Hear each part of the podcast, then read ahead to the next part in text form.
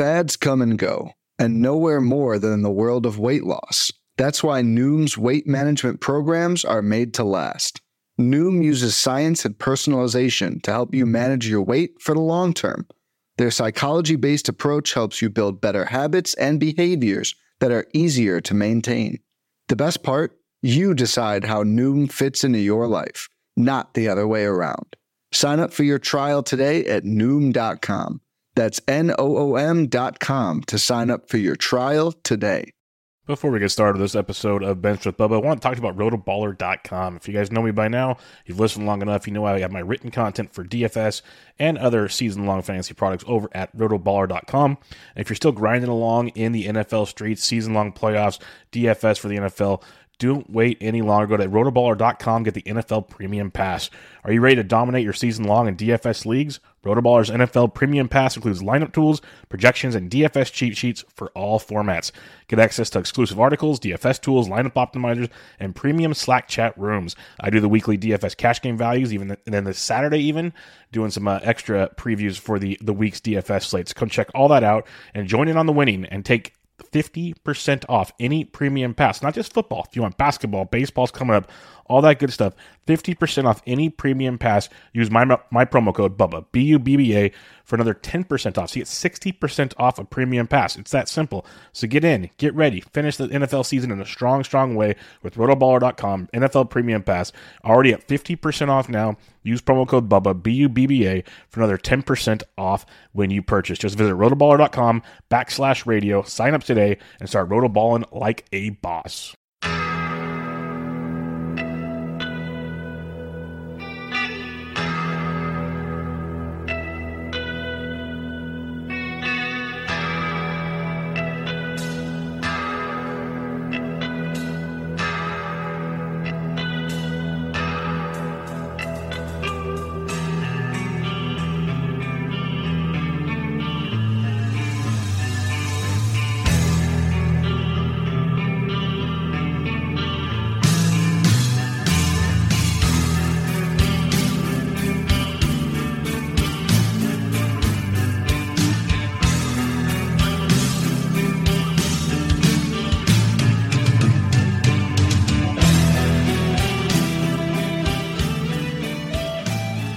Welcome back, everybody, to another episode of Benched with Bubba, episode 429.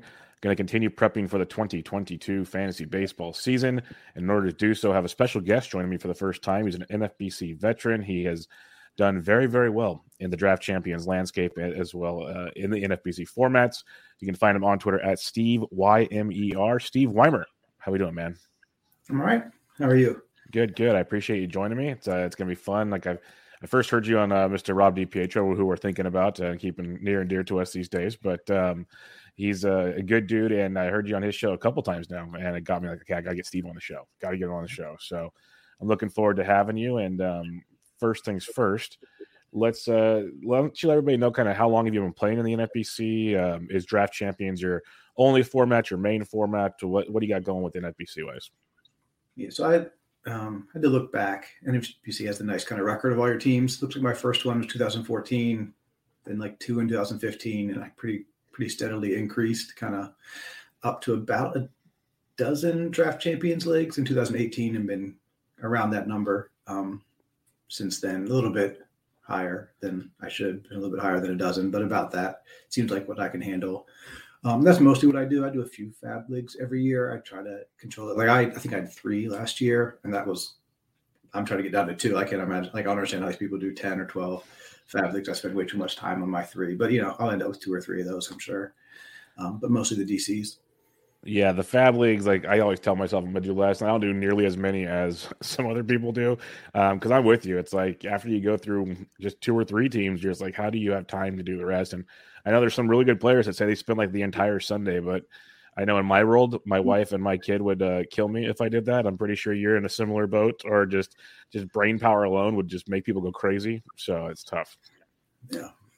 But yeah, I do. I mean, I spend most of Sunday even just on the 2 teams, and I guess there is like, you know, increased returns or whatever. Like once you've done it for 2, there's, you know, it's not as hard to do 3 and 4. But yeah, I go over it way too much, and it would get out of control if I bump that up.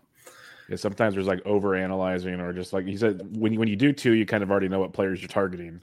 But at the same time, each team needs a little bit different love and care type situation. So it's how do you go from there? So the Draft Champions format obviously does not require fab, still requires setting lineups all the time. So what kind of, without giving everybody a look behind the curtain, you've been runner-up twice in the overall, which is pretty darn amazing. Like really, really good to do. It's almost, I'd say it's almost harder to do that than win one of them, because that's like two really, really good years. So what's the formula for like your weekly lineup setting to make sure you kind of find the optimal builds? Yeah, I think something pretty standard. It's unfortunately getting mentioned more and more, but the Razzball kind of weekly projections is what I've been using for a few years. And then I go through, it also takes a lot of time, but I go through all the lineups. I make notes on every team of like what I need to pay attention to when the actual lineups come out for that Monday or Friday, whatever it is, like the close calls. Like if I have this player started over this one, I'll make a note of that. If it's close enough that, you know, if this guy happens to be sitting, then I'll change tacks. So yeah, it's going through them all with the Razzball Clearator once. It's like a draft, and then making those last minute changes. So just, if you have the time, then hopefully you can maximize your productivity for every one of those lineup periods. Now, in order to set these quality lineups with the Razzball, which everybody's, yeah, you said, starting to talk about more and more. I know Toby is like a religious believer in it now, so it's helped him out a ton, and you're using it. I know other people do as well. Before the season starts, let me back it up a few seconds here. There's so many tools that people can use to research. You know, there's the HQ book, there's the process, there's Steamer projections, the bat, so on and so forth. There's tons and tons of things you can do. What do you do for research? Because I always enjoy kind of hearing how different, very good fantasy players, they all have a little bit different tack. They all kind of use some of the same stuff, but they also have some different ways to go about their preparation for draft season. Yeah, I use and try to digest as much as I can. Like I subscribe to way too many sites. I try to check up on their articles, you know, as frequently as I can. But mostly it's projections that are driving, I guess, the overall strategies, and definitely like the early picks. And then when you get to like later picks and DCs, projections aren't all that helpful. And that's where hopefully I've listened to enough pods or read enough articles on sleepers that I can kind of find some gems late. But yeah. Just a lot of pods, a lot of articles, but really, you know, projections are the core. Do you prefer any specific set of projections, or you just kind of look at them all and work with them? Like, I know ATC kind of is an accumulator of all of them with a little different sauce to it, but there's also, you can kind of separate other projections as well. You said you're a part of different sites. They all have their own projections too. So yeah. What do you prefer? So I try to, I don't know if this is supported by evidence, if it's the most successful way. But part of it's like, I like the process of looking at how they compare to one another and feel like I'm doing something by combining them. So I average as many as I can. It was a happy day last year when Tanner Bell let me know that he adjusted his aggregator from 3 systems to 5. So then you could average 5 of them in there. And I definitely use all 5 spots in that aggregator once 5 are out. Yeah, Tanner Bell has some of the coolest tools out there. That's for sure. Like if you can figure them out, see, it takes me, because I'm not the smartest computer person in the world, so it takes me a little while out of me texting Toby and bugging him about certain cells and stuff. But once you can figure them out, it's pretty impressive what you can put together with Tanner's stuff. So I'm with you there. Projections are great. You obviously, you know, we always say projections are just part of the process. They're not perfect, this, that, and the other. So I'm going to kind of jump around here. Actually, we're going to talk about this later, but we're talking projections right now. So something you were tweeting out towards the end of the season is like how certain projection sites were quote unquote right on a player. Certain ones were wrong on a player. How do you go about kind of deciding? I know before the season starts, you've got to kind of take it all with a grain of salt, but how do you go about kind of differentiating potential projections that might be right, might be wrong? Or, you know, I've talked about guys with Steamer. You know, they had Dalton Varsho projected for, say, like 93 games. Well, I think we hope he's playing more than 93 games. So how do you go about projections, kind of making the adjustments, I guess, for it? Yeah, so I'm mostly just make adjustments to playing time, at least in the past. I'm going away from that a little bit this year, but I think that's the best way to go about it. Is probably trust the projections on skills. Like, I mean, this is kind of, I think, standard knowledge. Like if you're not if you're not field to sow, you're probably better off not making your own projection system and just trusting these systems that have been made by smart people and that are fixing them every year for a decade or whatever. Project them on, or trust them on the skills, and maybe you can improve them by adjusting the play in time.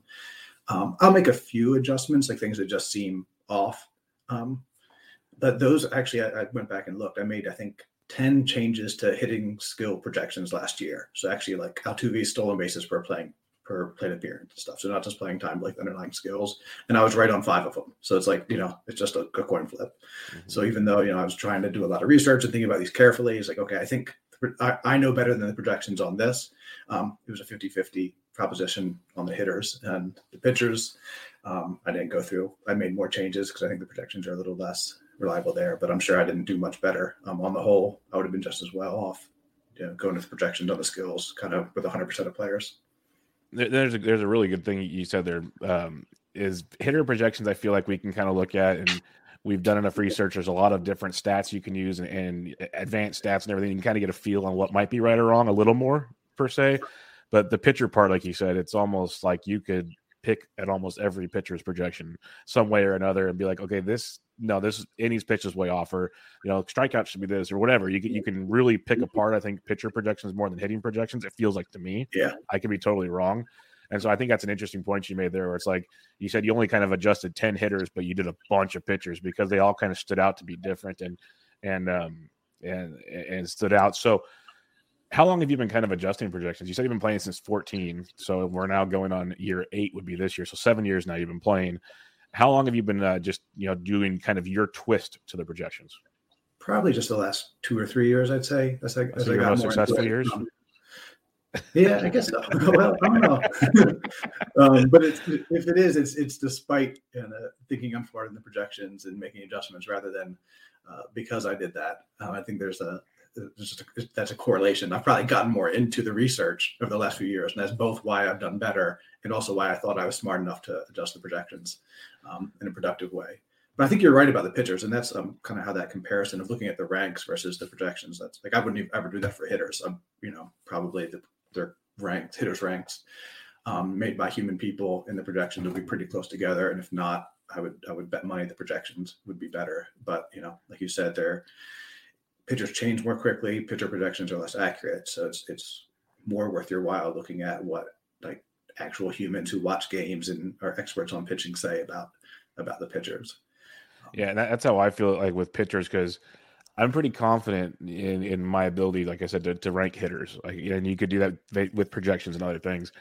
Pitchers, like I've admitted it all the time on the show. Like I'm getting better at it year after year. But I don't have like the tools. Like you have Nick Pollock, who pitched in college, so he knows a lot more just about the mechanics, and he can see things and this, that, and the other. You got Paul Sporer, who's been doing it for God knows how long. You got all these guys that I know I'm missing, Eno Saris and all these other guys that are phenomenal at pitcher stuff. And I'm with you. I'll take their word over mine pretty much every time, just because like if I pull up Eno's stuff and metrics, I'm like, okay, he knows way more than I do. Let's see what this says, and go from there. So I think it's a good way to kind of utilize the whole cha-cha, as they say, to see what we can do there. You compared, like you said, people's rankings versus projections, and it felt like pitchers-wise is almost like 50-50, maybe more so. So that, again, makes it kind of tough to see. Are you going to try to maybe do something similar again this year to kind of see how it separates out? Maybe people are getting smarter with the projections, vice versa type thing? Yeah, I think I'll take a look at it. And once all the systems are out, I'll average. I'm going to do the averaging anyway. Like I said, I'm going to aggregate the projections. And I do the same thing with rankings. Everyone I can find, I kind of put them in a spreadsheet and average them out to see where the consensus is. So, at the end of the year, I can take a look and see if it was better. I think last year, I think the rankers did a little better, at least in terms of the magnitude of the successes, like some of the big hits like Sandy Alcantara and things like that. The projection systems were low on. They're still low on, and he obviously had a great year. I expected, like in making that comparison, I expected it to be a yay projections kind of tweet, but it turned out not the case last year anyway. I could see it also being tough for projections right now because we had that shortened season, and then we've had all these like the rabbit balls and all these other things. So I think the eye test is maybe more important. People hate when I say that because I was always like, I make fun. I said caveman projections and stuff because I like watching a game and you can pick up on things that you can't find in a computer. You just can't. And so I think especially with the pitchers on all these different things, like last year especially, who knew how many innings pitch people were going to have? So you had to kind of, go for your gut feel type situation. So it's interesting. I wonder if that'll kind of, we had a full season last year. Hopefully we have a full season this year. Maybe we'll start getting back to where the projections maybe line up a little better, but that could be a big part of it as well. When you're doing your research, when do you start? Do you start like right after opening day? Do you take a breather? Do you when do you get really crunching? Well, I start drafting right after opening day, but I do that without any research, I guess. But yeah, just as soon as stuff comes out, I'll start researching. I do a little bit on my own, just looking at skills and stuff like that. But I'm not great at that, So I looked at like the basic stats and things like that. But for the most part, I need projections or smarter analysts to start publishing articles and things like that to really get into it. And in the meantime, I just draft based on last year's projections or Steamer 600 or something like that. So you're doing DCs like right after the season ends. Do you find, because that means you're kind of doing them throughout December, January, like you're kind of spreading them out all the way up too. Do you find it like any difference in success rates? Because I know it's been a topic of conversation with Zach and some other guys that there really isn't, but how do you feel? Because I feel like obviously I do better closer to the season, but who knows? No, I do better earlier on, at least the last couple of years. Like I did a chart of my, I think it was like league points versus when I drafted. And it's basically just like an arrow, like a slant down. And I think it's just because I'm like a degenerate, and early on I've done more research and spent more time than other people. And then eventually whatever edge I've gotten from that, especially just on figuring out like playing time and stuff like that, it becomes common knowledge, once spring training's around. So I'm actually going to try to finish up DCs pretty soon. Because if history kind of repeats itself, then these would be my worst teams if I start doing them in February and March. How many teams have you done already? Like 9, maybe something like that. Yeah. Yeah.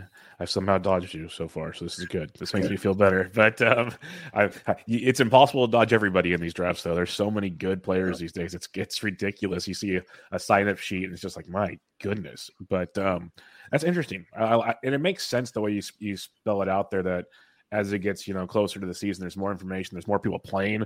You get like people that were focused on football, now they're focused on baseball, so on and so forth. Like Modica's and Vlad's and all these really good players flat out say it's football season until X day, and then I'll start getting into baseball. So that gives you a window to start kind of trying to beat that system. So that makes a lot of sense when you put it that way. So I can see that for sure. Do you strictly do the 15s, or do you dabble in the 12s at all? Last couple of years, I've only done the 15s. I'll probably stick with that. It's just for like fab reasons. Like on those Sundays, if you have a 12 with fab, like the player pool is so different. So I had trouble switching the mindset. So I did okay in the OCs, not great, but more it's about just being able to focus on one thing and kind of have one frame of reference for all the lineups and all the fab decisions. You mentioned something earlier that you can kind of use the projections to help you with like your early on picks, but as you get deeper to the later rounds, you're looking for content for like sleepers or this prospect or different things along those lines. Are you one that likes to maybe take a little more risk with your later picks, or do you want like kind of that safer setting type situation? Cause everyone's got their own little way of going about that. I never like to take risks. It's harder to avoid them, I guess, later, right? Like most of the players are risky, but still, even in that set of more risky players, I'm generally going to be looking for the more secure things. Like I think right now, my most owned player might be like Kevin Kiermaier, like whatever. Like he's going really late. He's going to play, for the 2 months that he's healthy or whatever. But if he's going around other outfielders that are, AA and might not make it at all, as compared to them, he's, I guess, less risky, to at least contribute something. No, that makes a lot of sense, because I'm one that tries not to take as much risk. I might take like one or two players where you just kind of go for it type deal. But there's some people you'll see their drafts where they're very, very like, okay, I'm going to take this guy. I'm going to gamble here. I'm going to gamble here. It's funny you say that, though, that you try to avoid pretty much all risk if you can. And honestly, the people that I've heard that are most successful, at least in the Draft Champions formats, like you talked to Rob DiPietro, he's the same way. Like I try to minimize as much risk as possible. I want to kind of lock in as much quote unquote guaranteed playing time as you can, because there's never a guarantee. But like the Kiermaier thing, you know, as long as he's healthy, he's playing probably at least five games a week, at least. Like, he's going to be out there. And that's something that's great in that format to lock in. When you're looking to build your rosters in a Draft Champions, like, you got the Dassault method where you get a couple pitchers early and you get all the bats, then all the pitchers late. There's ways to go about it. How do you kind of prefer to go with your hitting and your pitching strategies? I've been by and large, first of all, I do enough teams. I like to mix it up and try a few different things every draft season, but mostly a pitching early guy. And definitely, you know, for bigger leagues where I'm not trying to diversify, I'm just trying to win, then, you know, assuming the board, you know, enables me to do so, then I'm going to go pitching early. I think that's where I think there's scarce resources there. Like, the pitchers who actually are going to like lock in your ratios and get good Ks are not all that many of them. And it also just fits well for the way that I draft and manage. Like, I'm going to get as much as possible, the playing time hitters later, you know, so I can catch up on those counting stats. I'm going to pay really close attention to my lineups and get as many at bats and plate appearances and innings out of the weekly lineups as I can. So if I can just get those ratios by some aces early, then I can kind of use up that ratio cushion with streaming and getting as many innings later, and also make up for the hitting stats later in the draft. And also, like I said, by paying close attention to the lineups. Yeah, and it makes sense because that's one thing Phil talked about a lot when he had success, and I've tried to ingrain more when I do it, is get those like couple aces early because it does lock in your strikeouts, locks in your ratios, and then you can – there's so many like fourth and fifth starters you can grab late, so – and stream them, as you said. Like, let's use them this week and not this week, and get you those innings, hopefully some strikeouts, maybe sneak in a win, whatever. But it allows you to kind of have that cushion. If you have those aces, you just plug in and roll. So it definitely helps a ton there. It feels like pitching is much deeper than usual this year. Like, it could just be pure early speculation. But, you know, last year we had the top, say, 10 or so, and then it dropped off a cliff. This year you still have some elite players, but there's still, like, depth. You can go throughout your draft, and then even in round – like 20 to 25, there's guys you can like reasonably see yourself using quite often. Does that affect how you want to draft? Does it change anything? Or you're just like, I'm going to stick with what I got and I'll add these guys later if I have to? No, it's definitely changed this year. I don't have it in front of me, but like last year, I know that of my 14 DCs, 8 started pocket aces, I think. So started pitcher, and 9 or 10, whatever I've done this year, I can think of 2, maybe 3, you know, it's just, there's just not as many of those clear, like head and shoulders above the rest pitchers. So the odds of actually getting 2 of those in the first 2 rounds are pretty low. And it's a little uncomfortable. Like I'd rather do that, but they're just not there, you know? So it's more pitching is, it's deeper. Like the set of pitchers who, you know, are top 5 or top 8 round picks and could be aces is a little bit bigger, but the set of pitchers that are like definitely aces, it seems like, isn't quite the same. So yeah, a little bit more variability, and I'm not really sure how to handle it still.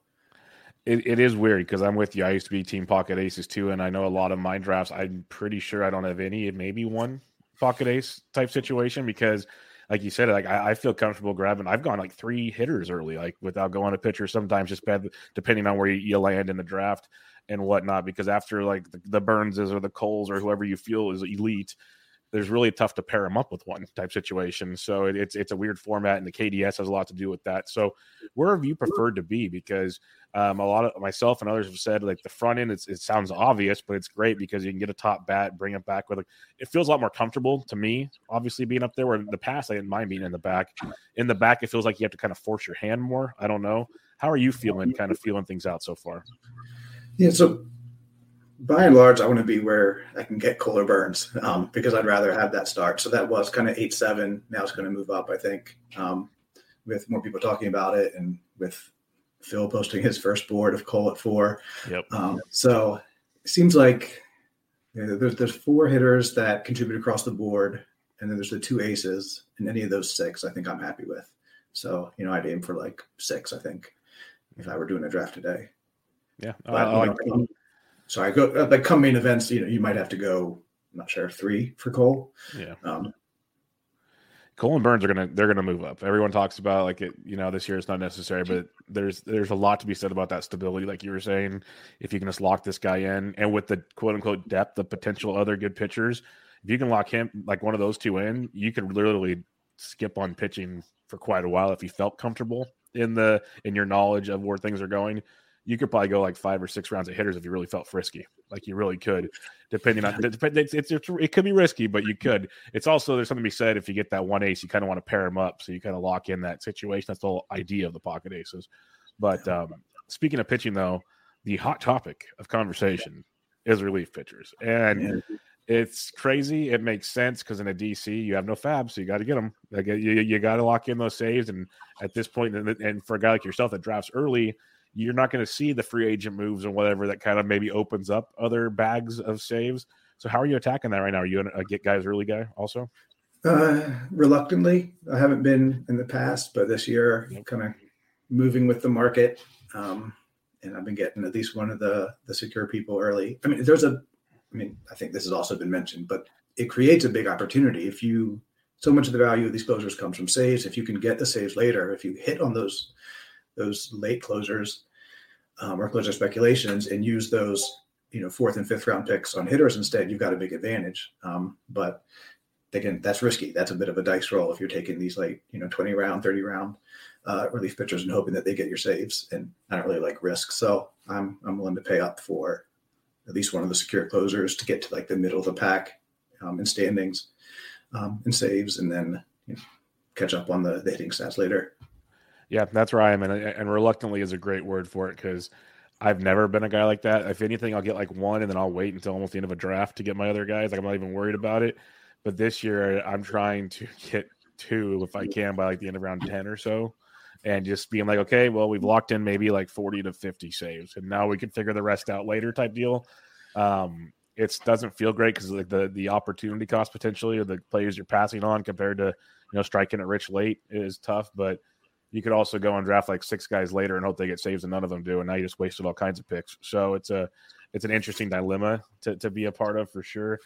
When you're looking at the pitching landscape in your later picks per se, are you more interested in potentially getting those kind of opener, long reliever types that could give you great ratios, or are you looking for those guys that could potentially like fall into saves, like might be the 7th inning guy right now, but you could see a path for him at some point in time? Yeah, probably looking more for the saves. I'm not sure why I have trouble. So I've noticed in the past that when I would draft like the ratio protecting relievers, I would never actually use them very much. I don't start them, it turns out. Partly that it's because there's a lot of volatility, and the ones that we project to be good in ratios might not be, in a given year. Mm-hmm. But partly just because if you're actually like going with like the Razzball weekly rankings, a starter is going to be higher value there, just based on the case and the chance of a win. So I probably need to go back against that a little bit. I think there is more value in those ratio protecting relievers than I've recognized, but it doesn't really fit so much with my style. So I'd rather, generally speaking, take a shot on some saves or handcuff one of the closers I got early. Okay. Yeah, no, it's been a fun topic of conversation. Like started last year when people were concerned about innings potentially would have opened up the door for some of these guys. And now this year, like we've already seen, the Luis Garcias of the world and some others that people are kind of looking at as potential, and you have to pay for them too. That's the crazy part. Like they're not going. Some of them obviously are going later in drafts, but some of these guys are going right in the middle. So you're having to make your decisions on these middle type guys. Some other decisions that have to be made is positional scarcity, and people talk about certain positions. Zach Waxman said corner infield for him, third base for some. It could even be relief pitching for others is a point of positional scarcity. Where are you seeing it so far in your 9 or 10 drafts that really stands out as a position you need to attack early? I don't know if you need to attack it early, but like obviously catcher is still the most scarce position, and I just used everything I do is based on replacement value. The replacement value of the 31st catcher in a 15-team 2 catcher league is terrible, right? So the catchers get a good bump. It makes pretty much all catchers a good value if you just compare the value of their pick, right, where they're going by ADP versus the projected value of their stats above replacement. Pretty much all the catchers are good values. It doesn't matter where you want to jump in, try to find the best value or the one that fits best with your roster construction. Third base is kind of the opposite. Like if I look at it, almost all the third basemen are bad values. Like I think the narrative of third base being weak is kind of pushing everyone up to the point that their stats don't really justify the cost of the draft pick. So I don't know. It's tough. Like you still need to get one, but I'm reluctant to pay up too much just based on the third base eligibility. And I mean, in a DC, you're going to get 3 or 4 of them, hopefully, and just tread water at that position by having someone that plays. And you might be an advantage to be had there by not paying up a round or two early for a third baseman and just taking someone who's, pure stats are more valuable at that point. A couple of really good points there. The catcher position thing, I like how you phrased that because I don't think people give it enough love, but especially in a DC where you need 2 catchers to start every week, but you're going to have to replace at least one of them throughout the season probably. So you're rostering 3 or 4 catchers by the end of this draft. And you want to be able to put in at least one of those backup catchers. So that's where if you can kind of jump the field and get that third guy that's like a Tucker Barnhart who's actually a starter compared to a backup, I've seen that on my rosters. It makes things feel a lot better. It's weird because, you are taking Tucker Barnhart over other guys that you could foresee maybe having a better stat line, but the replacement value, as you mentioned, is what you really need to be looking at. I think that's a very good point that I don't think it's talked about enough because everyone kind of looks at catcher and goes, whatever, it's catcher. I'll make it work, blah, blah, blah. Well, you won't if the guy plays one day a week. You just won't. That's like a big zero for you. So I think that's a really good point you make there. And then third base, that's a thing I've been kind of talking about off and on in some written work and whatnot is, yes, J-Ram is awesome. He's worth every penny. Do your J-Ram thing. But then it starts to get interesting. Like I think it's a deeper position than people want to admit also. It's not like sexy deep, but I found myself, if I don't get like J-Ram early or maybe Machado early, I find myself like, okay, I'll get Eduardo Escobar. I'll go get Josh Donaldson. I'll go get these guys much later in the draft. Like you said, get 3 or 4 of them, mix and match it, see where it works. And I found myself liking the rest of my team a little better at that point in time. So I think it's a really good point you make there because people are pushing them up because they're nervous about it. Well, it's like the old saying, if one thing gets pushed up, there's a value somewhere else now. So go and find that. That's a very, very good point for sure. When you're building out your rosters, you got 50 players, 50 picks. How do you kind of separate hitters, pitchers, starting pitchers, relievers? What's your goal going into a draft? Need at least 22 pitchers, usually 23 or 24. Just as a rough guideline, I like set aside 15 starters, 5 relievers, and then the rest can be whatever. Just seems like it fits with your team or happens to be a value. So that's my split. I know that's I think pretty common. Some people do a little bit more even on pitching. I've seen someone take 27 this year already. Some people go a little less and kind of hope that it works out, I guess, but right around 23 seems to be a good fit for me where I rarely have a zero on the pitching side, but also have enough depth and hitters to avoid the zeros there. When you're looking, especially for the later picks, hitters, pitchers, doesn't matter. And you're using your projections and your research you've done. Are you more focused on guys that are going to get you innings pitched and at bats, or are you looking at the overall skill sets? Mostly the playing time, I'd say. If you really, if you've done a good job and built up depth in the first 30 rounds or 40, then maybe you feel comfortable enough that, you've got 3 solid players at every infield position and maybe 8 or 9 outfielders, then there's room to take a shot just on skill sets. But if a person doesn't play, they're not going to help your team at all. So that's going to be like the main focus for me, I'd say. You mentioned earlier that when we talked KDS and even the pocket aces and other situations, you try to diversify your strategy, I guess, and it makes a lot of sense to me as well. Do you see yourself, though, when you're diversifying your strategy at some point in time in your draft, you kind of get back to the old ways and it's all of a sudden you have your normal team coming out? Like you divert, is your point to diversify early and not get pinned down on an early draft pick and maybe take more of the same later on? Picks type situation, if that makes sense at all. Yeah. And I'd see maybe doing that more this year. I don't know if I just have late players I like more, or I'm just getting lazy. And like you said, kind of falling in the same pattern.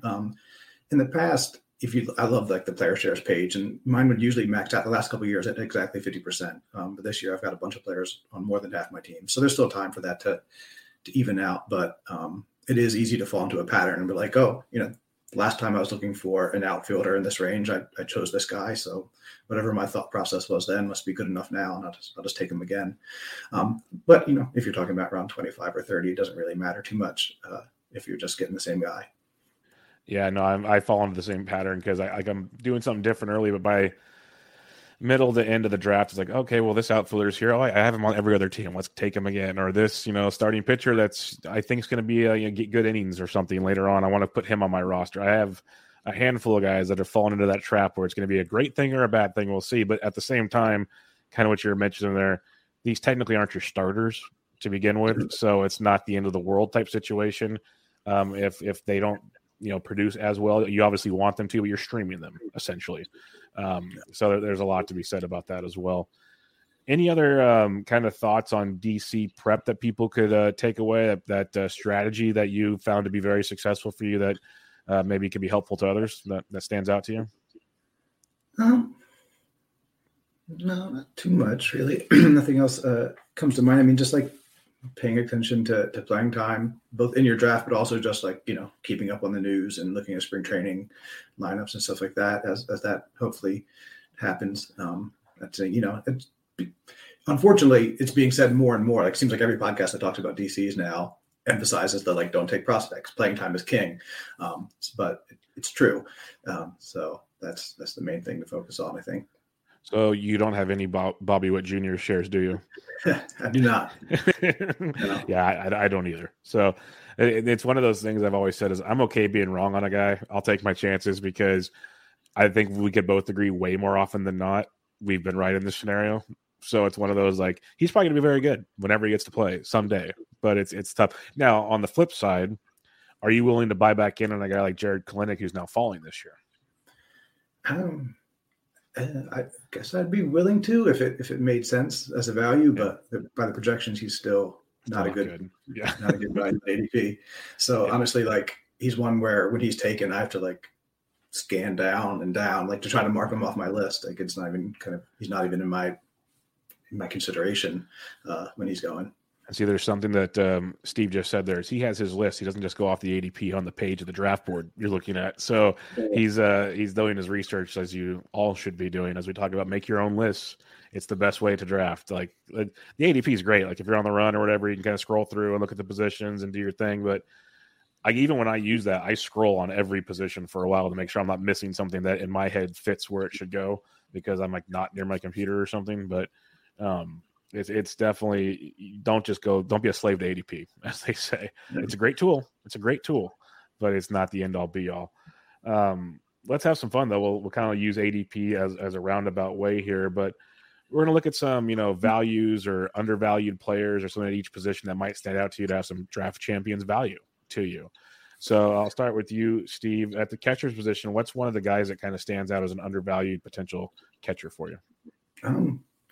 For me, and I'm just mostly just going to look at like the comparison of the value I have for a player to the ADP, you know, and who's the biggest value at ADP. But it's Varsho, who you mentioned earlier. I think maybe part of that is, like you said, that the main projection Steamer has his playing time a little low. If I just give him like 500 plate appearances, it comes out as the 31st most valuable hitter once you take into the account the bump for catcher, and he's going as the 57th. So that's actually one of the bigger values, I think, in the total draft. And I guess there's a little bit of risk about the playing time there, but I don't know. I don't see it. They're terrible. He was good down the stretch, so he'd have to be really bad, I think, to lose significant playing time or get sent back to AAA. Yeah, I'm with you. And some of it could be just bias on my own part, but I did I did research and wrote an article on him, like, is Varsho worth the cost? Because I was literally sitting, I did a couple drafts and I passed on him, but I'm like, there's really smart people that are talking about Dalton Varsho, so let's go look into it some more. So I dug in on it, and one of the biggest caveats to me that stood out is, and it goes back to something we said earlier, and I had Matt Goodwin on a few weeks ago, is you can, the Steamer projections are great, but let's be real, he's playing more than 93 games or whatever. And so then you look at his Steamer 600, and I did the math. He would be like second in almost every main statistical category at catcher behind like JTR or Wilson Contreras or something. And he'd lead in one other category. So again, Steamer 600 maybe not be his total peak, but it gets the idea of this is who he really is, not this original projection potentially. And like you said, they weren't very good. They have Carson Kelly at catcher. That's true. But the beautiful thing about Varsho is he'll play the outfield, which will save his legs, which allowed him to keep running, which is one of the biggest perks to using Varsho there is it's JTR light, basically. Like, we're getting steals, we're getting a little bit of power. It's pretty sweet. Could things go wrong? Sure, like you said, anything can happen. He's a young player, but they have nothing to lose. They're like, let's see what he's got for a year. So I think I'm with you on Varsho 100%. Like, if I had to name another catcher that could be potentially, in my mind, undervalued or mispriced so far, and it's not Kaiber Ruiz because he's climbing up the boards, unfortunately. But just simple, like, again, boring guys, but you're like your Omar Narvaez's of the world going to pick 18 or the 18th catcher off the board behind guys like Zunino, who plays half the games and all he does is hit home runs. You have Gary Sanchez and other guys like that, where Narvaez, he's going to play almost every day, at least for a catcher. He's going to hit for a decent average, run into some home runs. Like, he's one of the quote unquote safer catchers on the board, and he's going super late. So I kind of like his ability if you're not willing to take too many risks at the position. Yeah, I like that call. I mean, one of the few catchers that won't hurt your average too much, and it'll probably be a pretty strict platoon with him and Severino, which is kind of nice because you know when he's going to play, so you know what you're getting for each week or each half week. Yeah, and then it's each half week, and then again, if we talked earlier, if you grab another third starting guy like a Barnhart or something late, and you know it's like on the weekend they're getting two lefties. Well, it's probably Severino weekend. Well, now you can sit Narvaez for the weekend, and it's those little things like you mentioned, the replacement value. If you went and grabbed the catcher in round 40 to be your third catcher, might not play more than Narvaez anyway. So it's kind of a lot. It's maximizing at bats, as Steve was saying earlier in the show. All right, first base. Who's the guy that stands out to you? In terms of value, like, it's Ryan Mountcastle, which I've never been huge on, but there's a lot of, space between his cost and his projection. So even if the projection is a little high, right, still worth it. And these projections don't know yet how the revised dimensions, are going to affect it. I'm sure that'll bring him down a little bit, but like I said, he's got plenty of wiggle room to still be a solid value. So he's kind of a nice player to get kind of in those mid rounds with multi-system flexibility. If you've been, going to closers and aces and steals early, it's a good way to catch up.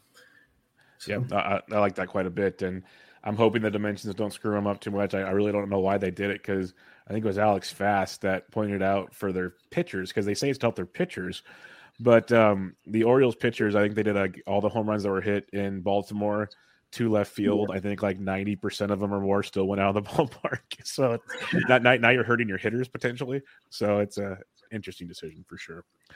For me, there's a lot of interesting ways to go about first base, but if I'm looking deeper at maybe your third first baseman that could potentially become an everyday corner infielder for you or something, and it's mainly because I think his playing time is starting to look better than it's been in past, is Rowdy Tellez. I might be just totally kind of crazy on him, but 33rd first baseman off the board, this is a guy that, in years past people were clamoring over as the next best thing, and there's nothing that's ever doubted his hit tool because I think it's been consistent playing time.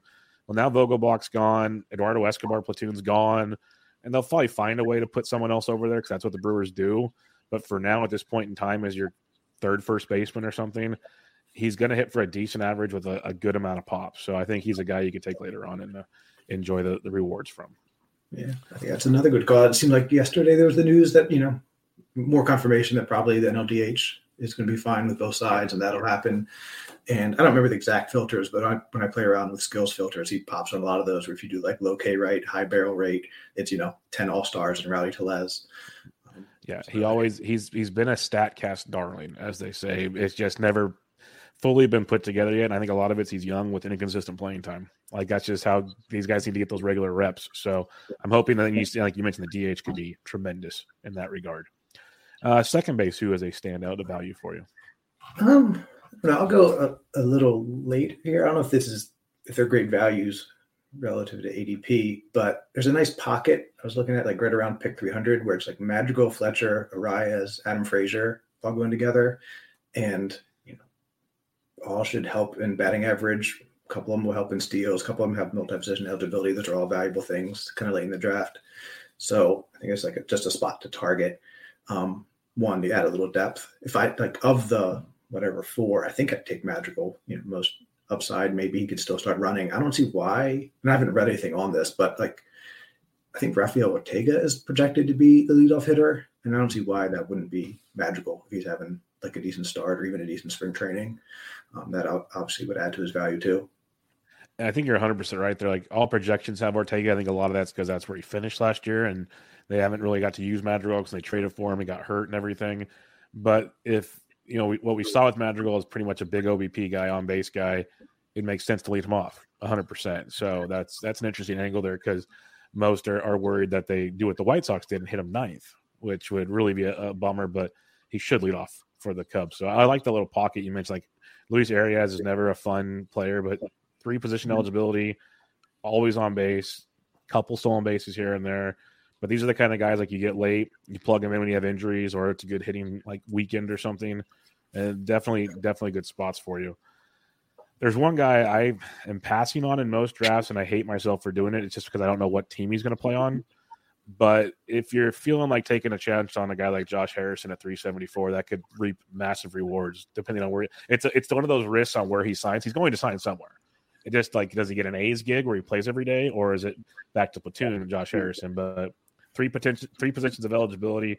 We know what he can do with pretty regular playing time. And if he was on a team right now, like the A's where he knew he'd play, he'd be going like 100 picks higher probably. So I think that's a guy in the early draft seasons you could potentially, if you're willing to take a risk, take a chance. Yeah, that's a weakness of mine. I'm always overly cautious regarding the players who haven't signed yet. And you know, I'm part of the reason that they are such a value early in draft season.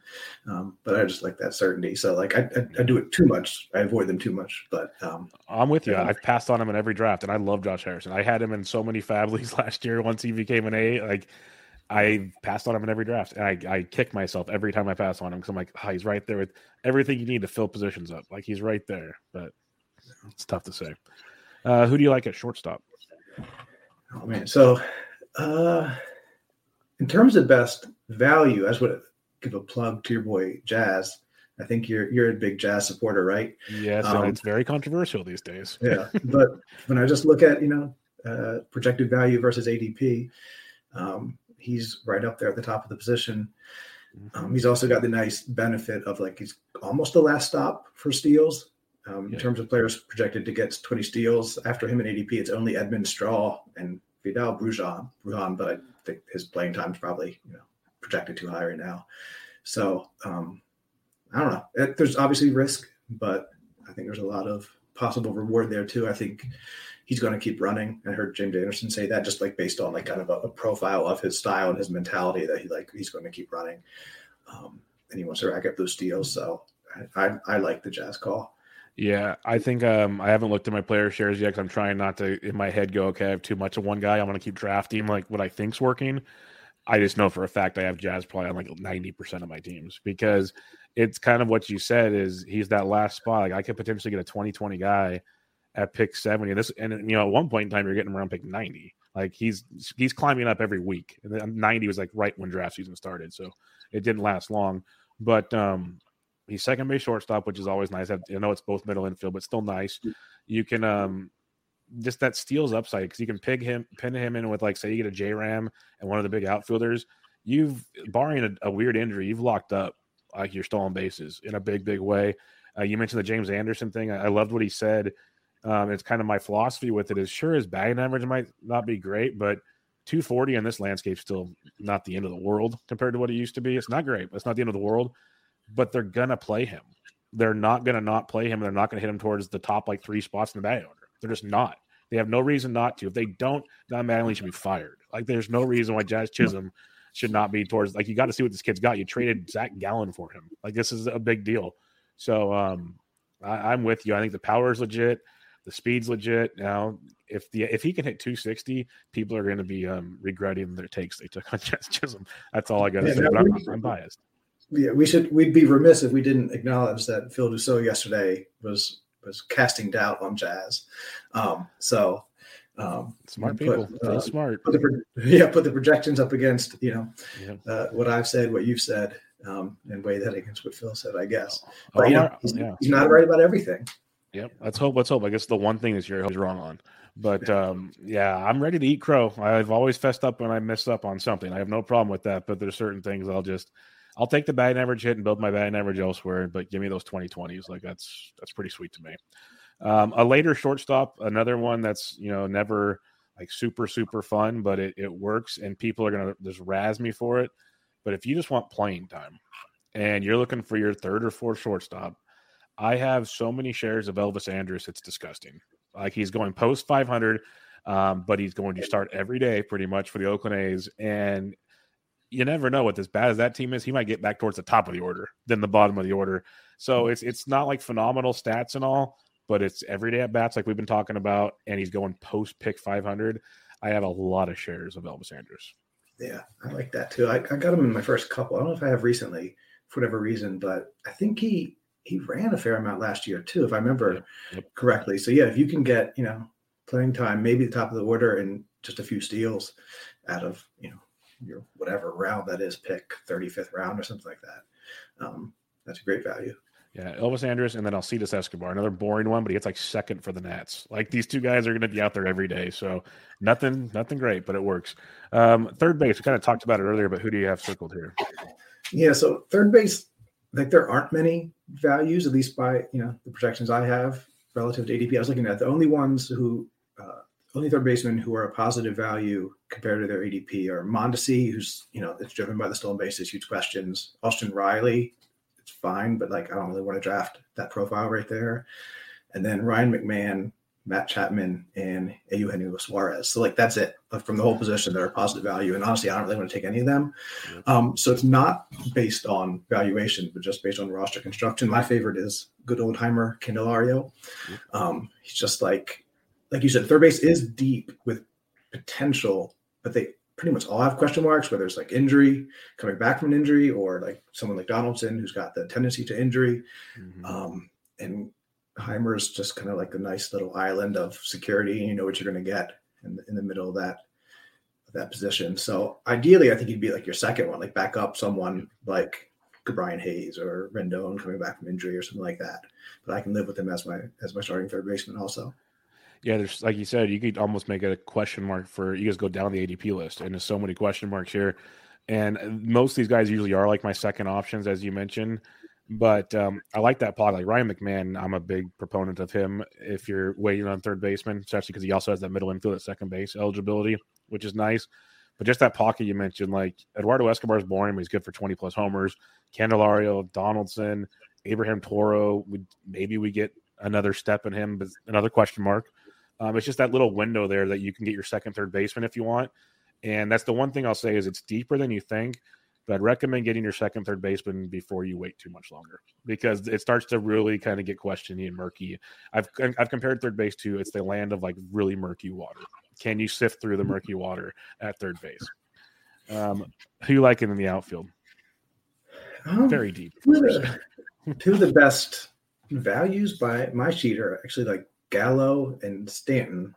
And I've taken Stanton a few times. I guess, you know, he's a value at not a ridiculous playing. I think I have him like 587 plate appearances, you know, and that's enough to make him really good value at cost. But I guess there's a chance that he gets a lot less, and that's why he's going later. But I'll take that chance.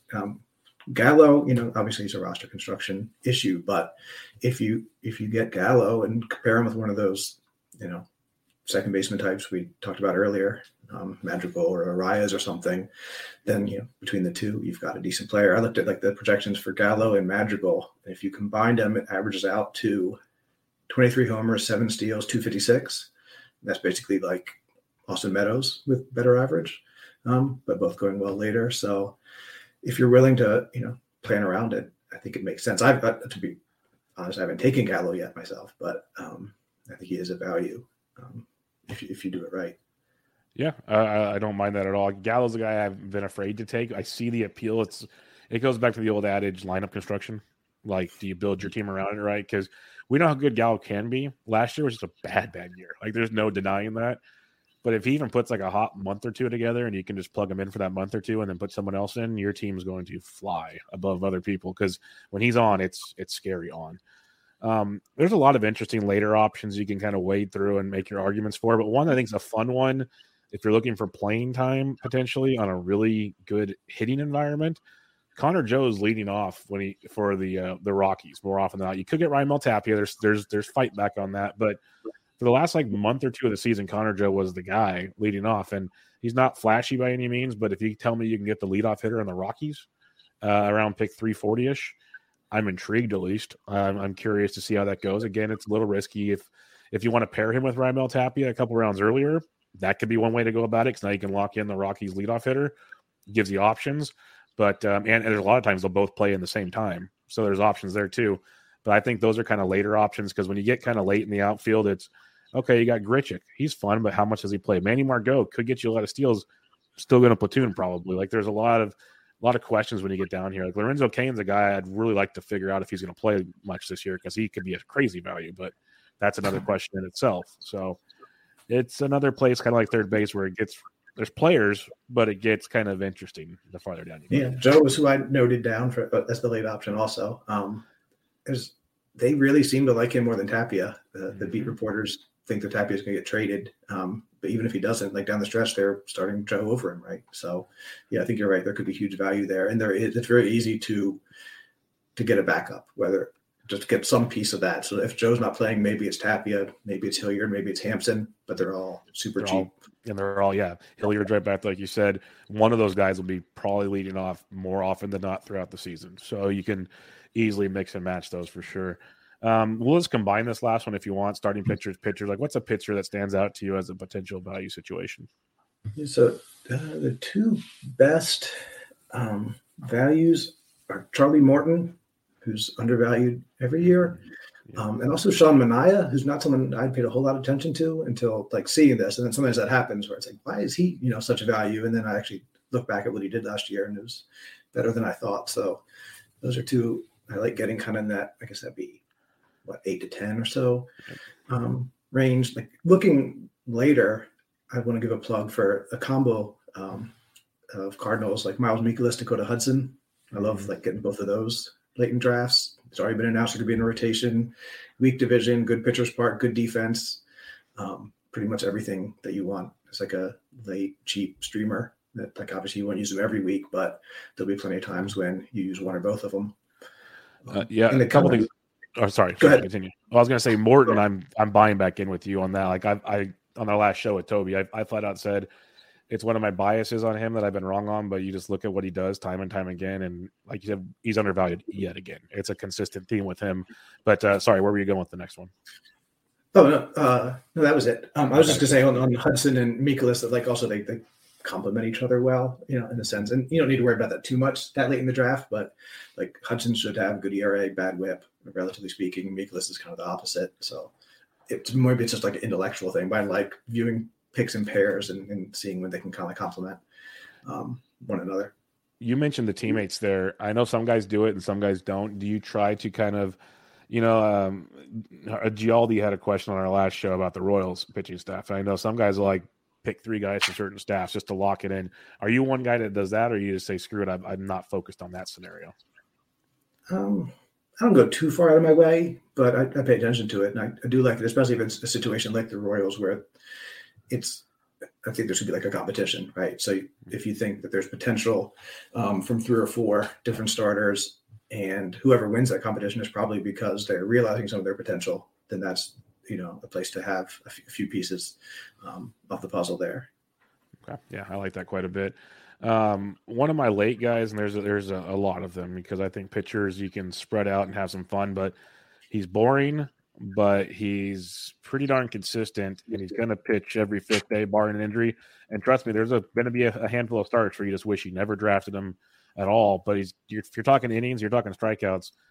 Nick Pivetta is a guy I kind of keep falling to. Like he's the ratios can be nasty at times, but he's going to get you a ton of strikeouts. He's going to be on the Red Sox, who we think will still have a pretty good offense to maybe sneak him some wins. There's going to be ugly weeks. Like you're going to see him face the Yankees and the Jays, and you're just like, nope, not doing it. But he's actually pitched well against them last year, so you would have regretted that. He's a tough one, but he's going to get you 30-plus starts barring an injury, which at that point in the draft, not as easy to find as you think. So guys, stand by. All right, let's talk some listener questions as we have some of our fun ones here to look at. And we'll kick things off with Mr. Anthony Gialdi here. He says, we've all heard of zero running backs in football. What about doing a zero pitcher strategy and a DC, like no pitcher at all until around 10 to 12 or so? Draft your closers first and then play catch up with starting pitching. Seems hard to pull off. It's possible. Like there always are, like we were talking about before, like the projections on pitchers aren't as accurate. And every year, these big kind of late finds like Robbie Ray and Carlos Rodon, and if you get hit on those, then you're golden. But I don't trust my ability to pick those out. Also, I don't know if you can get closers if you're waiting to 10 or 12 this year. Yeah. So like a version of that where you took a couple closers early and then dove in on starting pitching in like round 10. And that could work. You know, if you're right about your targets, you can get plenty of volume. Like you were saying, you'll get the pitchers who are going to pitch. You'll get your strikeouts. You get your wins. It's just a matter of hitting on a few that'll actually provide some ratio help. So if you feel good about your ability to do that, then it definitely could pay off. Yeah, I think it's interesting. It's a fun question because zero running backs is for fantasy football people. It's always the fun conversation now. But with the closing landscape, I'm with you. If, say, you go get Hendricks and like Iglesias right out the gate, then do all the batters you want up until around 10 or 12 if you feel like it. I could see it being feasible, but like you said, you're going to have to hit on a couple of those ratio guys because – that's the biggest reason, like you mentioned, taking pocket aces early as you lock in those ratios. And that's going to be harder to find the deeper you go. Baseball Pods, our buddy Chris says, why is Austin Riley going 50 picks above Alex Bregman? I mean, I guess just recency bias. I haven't paid too much attention to either because I'm not that interested. But I'm going to look real quick. See, I could definitely have him above. Yeah. I mean, Riley's not a bad value at cost based on the projections. Bregman, I've never trusted, and now coming off the injury, I don't really want to do that. So I definitely think Riley should go earlier. Would you say 5 rounds earlier? He said 50 picks, so about 45 rounds earlier. Oh, honestly, I would take Riley. I'd pay 50 more picks for Riley than Bregman, but I've had an anti-Bregman bias that's just as strong as anyone's kind of recency bias in favor of Riley, probably. I think the recency bias is the biggest thing. He's been kind of struggling. Then you see all the reports about he's such a pull-heavy guy. If he's not pulling guys, he's not hitting home runs in that ballpark. And then you get the wrist injury on top of it. Could he prove us wrong? Sure. But it's like I said, I'm willing to be wrong on guys as long as I can, stick to my system that works. One guy is not going to lose your league. So I think a lot of people are like in the same boat you are. Plus, I think it's people either go early and get those big third basemen like we talked about, they're pushing them up, or they wait and then just go get some guys. So Bregman's kind of in that middle floating ground of uncertainty. So I'd say this. Why is Bregman going earlier than Justin Turner? Whatever. Once you're getting down to he doesn't really stand out in anything except maybe counting stats if he's healthy in the lineups. Yeah. Good, but the runs and RBIs are the things I'm least worried about. So I'm going to get those one way or another, so. And that's bias on Turner because everyone talks about how he's hurt and only plays 120 to 30 games and all that stuff. But it's another trait that many of us need to get over is replacement value, especially in a DC. You can still get the 120 to 30 out of Turner, which are going to be really solid. Like you can almost write down what he's going to do for you right now. Games. He's done it so often. And then you throw one of your backups and the guys he talked about drafting the areas or these other guys later on, just plug them in for 30 games and you're sitting pretty. So definitely ways to go about it. Ryan Roof from RotoWire asks, with 2 runner-up finishes in the DC overall, what are you doing different this year to win? Are you trying anything brand new that you've never done before? More specifically, are you trying any new approaches to your draft, or will you be focusing on something new from in-season management? So are you doing something different with your draft? Are you going to do something different in season? Are you trying to adjust is what he's asking? Yeah, just a couple of things have been different, but not to try to – the overall, I don't think about the overall. I think with over 4,000 teams, I just try to build a balanced team that'll win the league. And then if luck, is in my favor, then maybe it'll be the mix for an overall, but odds are that'll never happen again. But just in terms of trying to build a balanced team, one thing I am doing is I've noticed I've done enough leagues, enough DCs over the years that I have certain tendencies. I tend to do really well in runs, RBIs, wins, and strikeouts, and be middle of the pack in pitching ratios and batting averages and things like that. So trying to even that out, and rather than just arbitrarily or like mentally like push down players who get most of their value from counting stats and push up like good batting average and good ratios. I'm just adjusting the values for it. So if a player is projected to contribute to like 1 point in standing gains points in runs, I count that a little less than 1 point. Like I devalue that. And if a player is projected to contribute 1 point in batting average, I bump that up a little bit. So it counts for a little bit more than a point. So just that my actual values reflect that to me, it's more valuable to get someone who's going to give batting average than someone who's going to give runs and RBIs. So that's something I've done before. It's like I tried it. Like, I know I have this tendency to just pile up playing time. So I don't really need to focus on runs and RBIs, but just kind of quantifying it and putting it right into the values rather than doing it somewhat arbitrarily in a draft. So I don't know if that makes sense, but that's the biggest thing I've changed so far. No, it makes a lot of sense. You're changing your approach to your system, which, and it makes sense because if you're just accumulating playing time late, well, you can get runs and those counting stats later more often than not, where your averages, your ratios, like hitters' ratios too, just count as much. So you get those guys early and kind of lock them in and give them a boost. It makes a lot of sense. I don't mind that at all. Zach Waxman has our final question for us here. Tell Steve he should listen to podcasts he's been on because they're great. But how does he deal with the psychological aspect of doing lots of drafts and continuously passing on certain players he believes are undervalued in a vacuum because they don't fit optimal DC builds? That's a deep question. Yeah.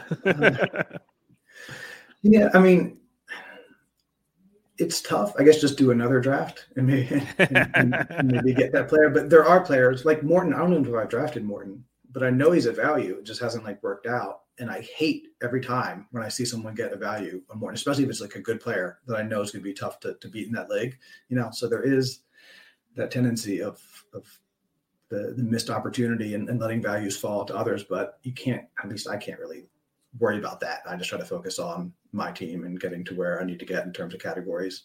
And if it doesn't work out, then hopefully, something else will make up for it. Hopefully that whatever reason I passed on that person and let them fall to someone else and get an even bigger value, was a good reason because I really did need the steals or the saves or whatever I went for instead. So I don't know, try not to think about it. And until the end of the year, when you see that it was worth it and you won the league. Yeah, no, I think there's a couple things there is, your system's worked for a long time. So like the old, if it ain't broke, don't fix it type deal, focus on your team first. Cause if your team's not built right, it doesn't matter who else gets values elsewhere. You're screwed to begin with. But if you're building balanced, you got to stick to your system. Basically, if you can't take every piece of value cause it could leave other pieces unbalanced type situation. So I get where you're coming from. Cause like I said, I don't have a lot of Morton. I need to maybe change that. Austin Riley's a guy you just talked about. He rates out well. Ryan McMahon, you mentioned some third baseman that you're not interested in like any of them pretty much, but they all rate out as values. So you're back because they just don't fit the build, which makes sense. I'd say your build's been working, so I wouldn't worry too much about that. But Zach also does, thousands of drafts, so he can do different builds. It gives him a luxury to do so, but it's good stuff. I appreciate it, Steve. This has been fun chatting it up with you today. Yeah, thanks a lot for having me on. I appreciate it. So how many more drafts do you think you're going to do, 4 or 5? I mean, let's see. So my goal is to do like 2 more DCs. I think I have like left in my pack that I got, and 1 best ball. I'm trying those for the first time this year. I don't know how that's going to go. The best ball's on NFBC, and then that'll be it. But like, that's probably not going to happen. What'll happen is I'll use those up, and then there'll be a league like with a bunch of really good people filling, and I just want to see who they're taking, and I'll jump in. So I'll probably end up doing like 3 or 4 more. Yep. That's always my problem. It's like, I'm not going to do any, and then someone sends me an invite and goes, hey, these 3 guys are in it with me. Let's go do it. I'm like, okay. Let's go draft. Reason, but maybe that's why, actually now I think about it, like the teams that I draft late tend to do worse. And it might be because if I've already used up, here's my 9-pack, and then I joined one late in March, like one I did last year was like, oh, it's Toby and Ryan Bloomfield and Ray Murphy and all these players. I want to draft with them. Well, that's probably why I lost. Not because it was in March, but like the talent going out of my way to find really tough competition in those drafts. So maybe I just won't do that. Well, I've already decided because like I won an OC ticket on a qualifier last year and stuff. And I'm like, I'm not announcing when I'm drafting that team. Like I'm going to go sneak in. I'm going to sign up. I hope I know nobody's name in that draft room. Like that's my goal because I want to go do well in this event. So It is fun drafting with your friends. I agree.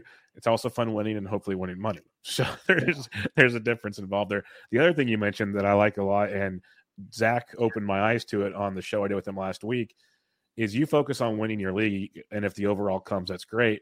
I think it's really fun. Obviously, to win the overall, you have to be balanced and be productive in every category. But if something happens in your draft and it goes awry, you can still do things to win your league. And Zach pointed out some interesting ways to, the standing points gains, how they changed and everything based. Say you do punt saves. He that was a question we had on the show. You can still win your league easier than you think if you kind of focused adjustments to it. So it's interesting. It's a whole different way to look at things. And I think most discussions always kind of discuss towards the overall, but if you are someone that's good with just winning your leagues, which still wins good money, there's ways to do that. So I think that's a fun discussion as well. Yeah, that was good stuff that he's when he gave those numbers, they were lower than I thought in terms of how many more runs, how many home runs. And I mean, you could just do an audible plan and go for those late closers. One way to do this, save the easiest of the punt. So semi-punt saves, take a couple late stabs on closers that on teams that if they get the job, they'll be the guy, period. If they hit, now you're in the money for running for an overall, maybe. Yeah. If they don't, then hopefully, in those earlier picks, you set yourself up to win the league. Yep.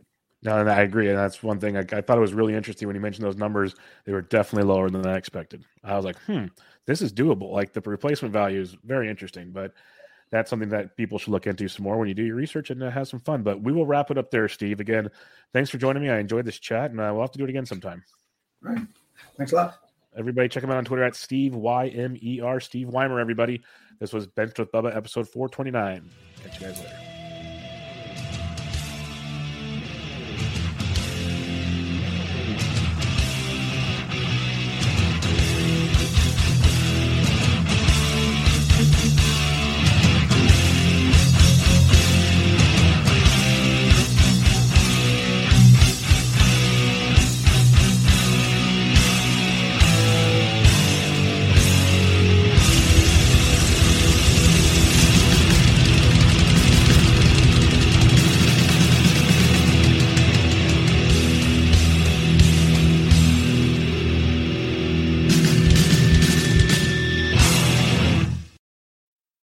Better with a home policy from American Family Insurance, because you'll feel protected no matter how the wind blows. Also, you can keep enjoying the home of your dreams.